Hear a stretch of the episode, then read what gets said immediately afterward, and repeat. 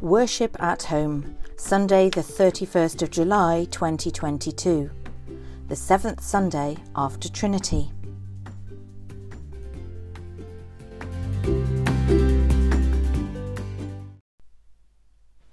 Today's podcast is the first of four that I'll be making today because I'm about to take my summer leave.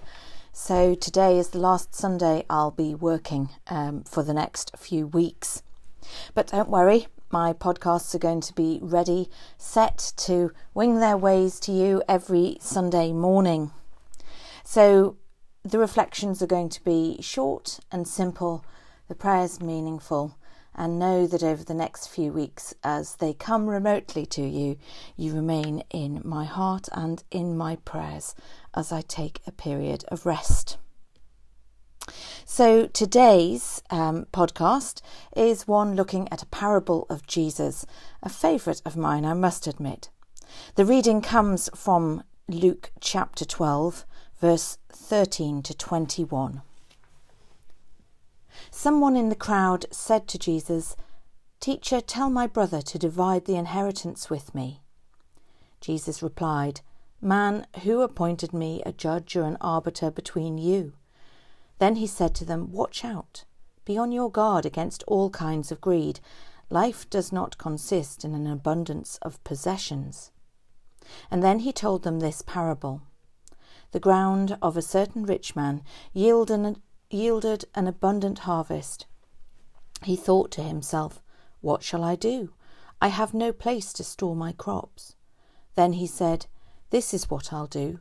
I will tear down my barns and build bigger ones, and there I will store my surplus grain. And I'll say to myself, You have plenty of grain laid up for many years. Take life easy. Eat, drink, and be merry. But God said to him, You fool, this very night your life will be demanded from you. Then you will then who will get what you have prepared for yourself? This is how it will be with whoever stores up things for themselves, but is not rich towards God. This is the word of the Lord. Thanks be to God.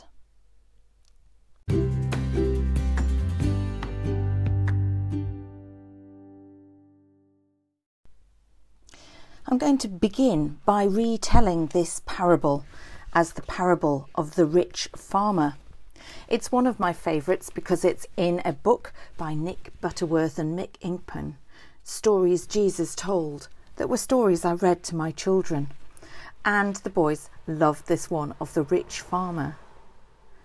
Here is the rich farmer who is very rich because his soil is rich and his corn grass grows faster than everyone else's and higher than everyone else's. At harvest time, he has much more of it than anyone else. Lucky man. This year he has so much corn that his old barn can't hold it all. It's bursting at the seams. No problem, says the farmer. I will pull it down and build a bigger one. Then the next year I will be rich enough to take life easy. So he builds a bigger barn. But when that harvest comes round, the new barn is not big enough. The greedy farmer has planted more corn than before, and carrots too. No problem, says the farmer. I will build an even bigger, better barn. The next year I will be richer still, then can really enjoy myself. So he builds a bigger, better barn. But at harvest time, even the bigger, better barn is not big enough. Again, he's planted too much corn, too many carrots, and a few cabbages as well. This time, the farmer says to himself, I will build the biggest, grandest barn the world has ever seen, and then I shall be so rich I ne- need never work again. The barn he builds reaches up to the sky.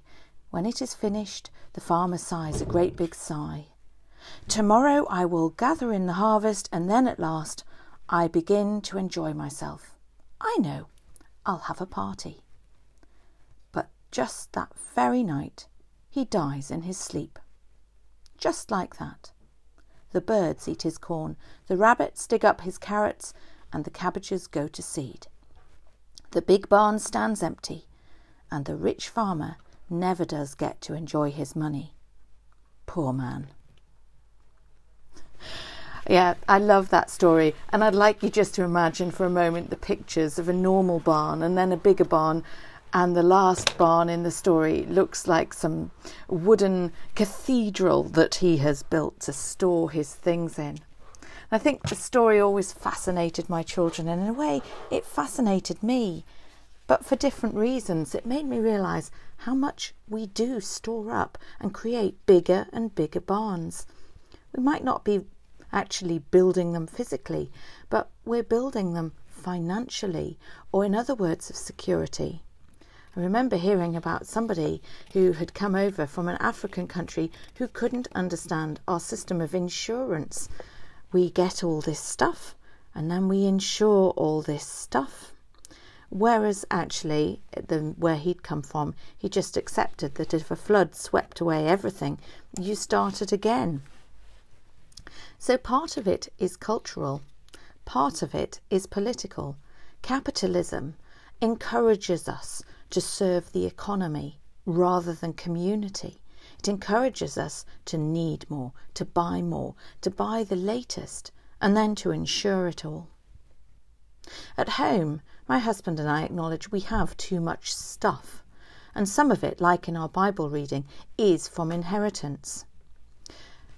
Not so much financial inheritance as actually when we've had family members die and we've helped sort the houses out, we've ended up putting boxes of things away in our loft or in our garage.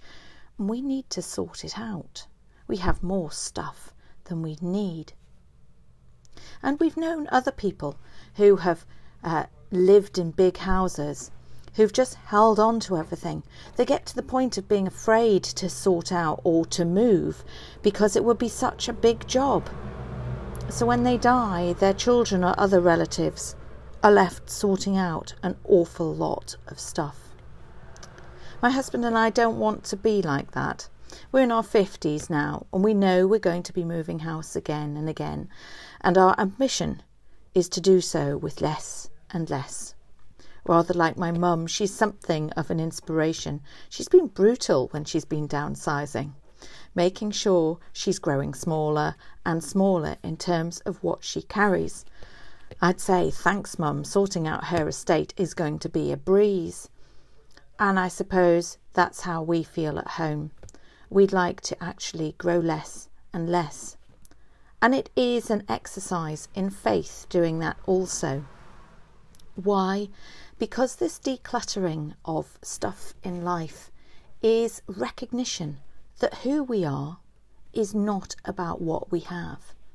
Who we are, as Jesus points out in this parable, is about the riches we have spiritually in knowing God and being known by God, not in what we have to hold around us. Richness is in our relationship with God and in our relationship with other people. So, as I begin my holiday this week, part of our holiday at home is going to be in sorting out. It's going to be a cathartic experience, an experience of letting go in stuff and allowing that space that it creates to be filled by spiritual space of time, time with God, and time with others.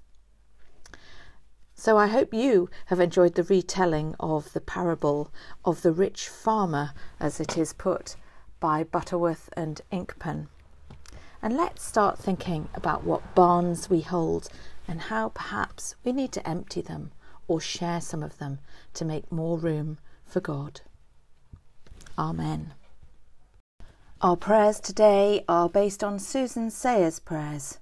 True richness is not material wealth. True security is not a financial matter. So let us pray to God our Father, knowing that we are all precious to Him. Father, we thank you for all those who give to support the work of the Church. Bless our giving, guide our spending, and help us to value the true wealth of your abundant love. The Lord is our shepherd there is nothing we shall want. Lord, in your mercy, hear our prayer. We pray for the world's economy, for fair management and distribution of resources, for fair trade and just wages, and for greater awareness and concern about injustice, for a commitment to our responsibilities as planet sharers and earth dwellers.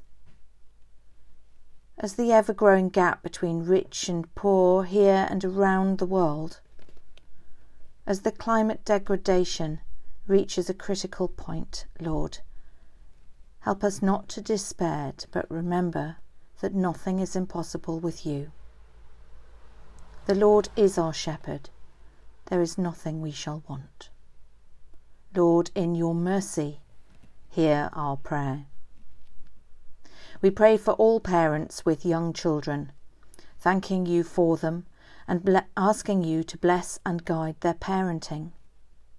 We pray for families in debt and those whose homes have been repossessed or are in danger of being lost as the rising cost of living bites further. And we pray for those whose financial security makes them forgetful of your love. The Lord is our shepherd, there is nothing we shall want. Lord, in your mercy, hear our prayer. We pray for those who are burdened with financial worries and all who struggle to make ends meet. All over the world, and we pray for the emotionally and spiritually bankrupt, and those who do not yet know God's love for them. We pray that your presence will be known among them, that it will inspire them to make the bravest, most outlandish, and difficult decisions to change. The Lord is our shepherd, there is nothing we shall want. Lord, in your mercy, hear our prayer. We pray for those who have died and those on that last journey at this moment, for a merciful judgment and the everlasting joy of heaven. Father, we give you thanks for the extraordinary generosity of your love for us, which lasts beyond death into the whole of eternity. Merciful Father, accept these prayers for the sake of your Son, our Saviour, Jesus Christ. Amen. And the collect for the seventh Sunday after Trinity. Generous God, you give us gifts and make them grow. Though our faith is small as a mustard seed, make it grow to your glory and the flourishing of your kingdom. Through Jesus Christ our Lord. Amen. So we share in the words that our Saviour has taught us. Our Father, who art in heaven, hallowed be thy name. Thy kingdom come, thy will be done, on earth as it is in heaven. Give us this day our daily bread, and forgive us our trespasses, as we forgive those who trespass against us. And deliver us not into temptation, but deliver us from evil. For thine is the kingdom, the power, and the glory, for ever and ever. Amen. So may the peace of God, which passes all understanding, keep your hearts and minds in the knowledge and love of God and of his Son, Jesus Christ our Lord. And the blessing of God Almighty, the Father, the Son, and the Holy Spirit be among you and remain with you always. Amen.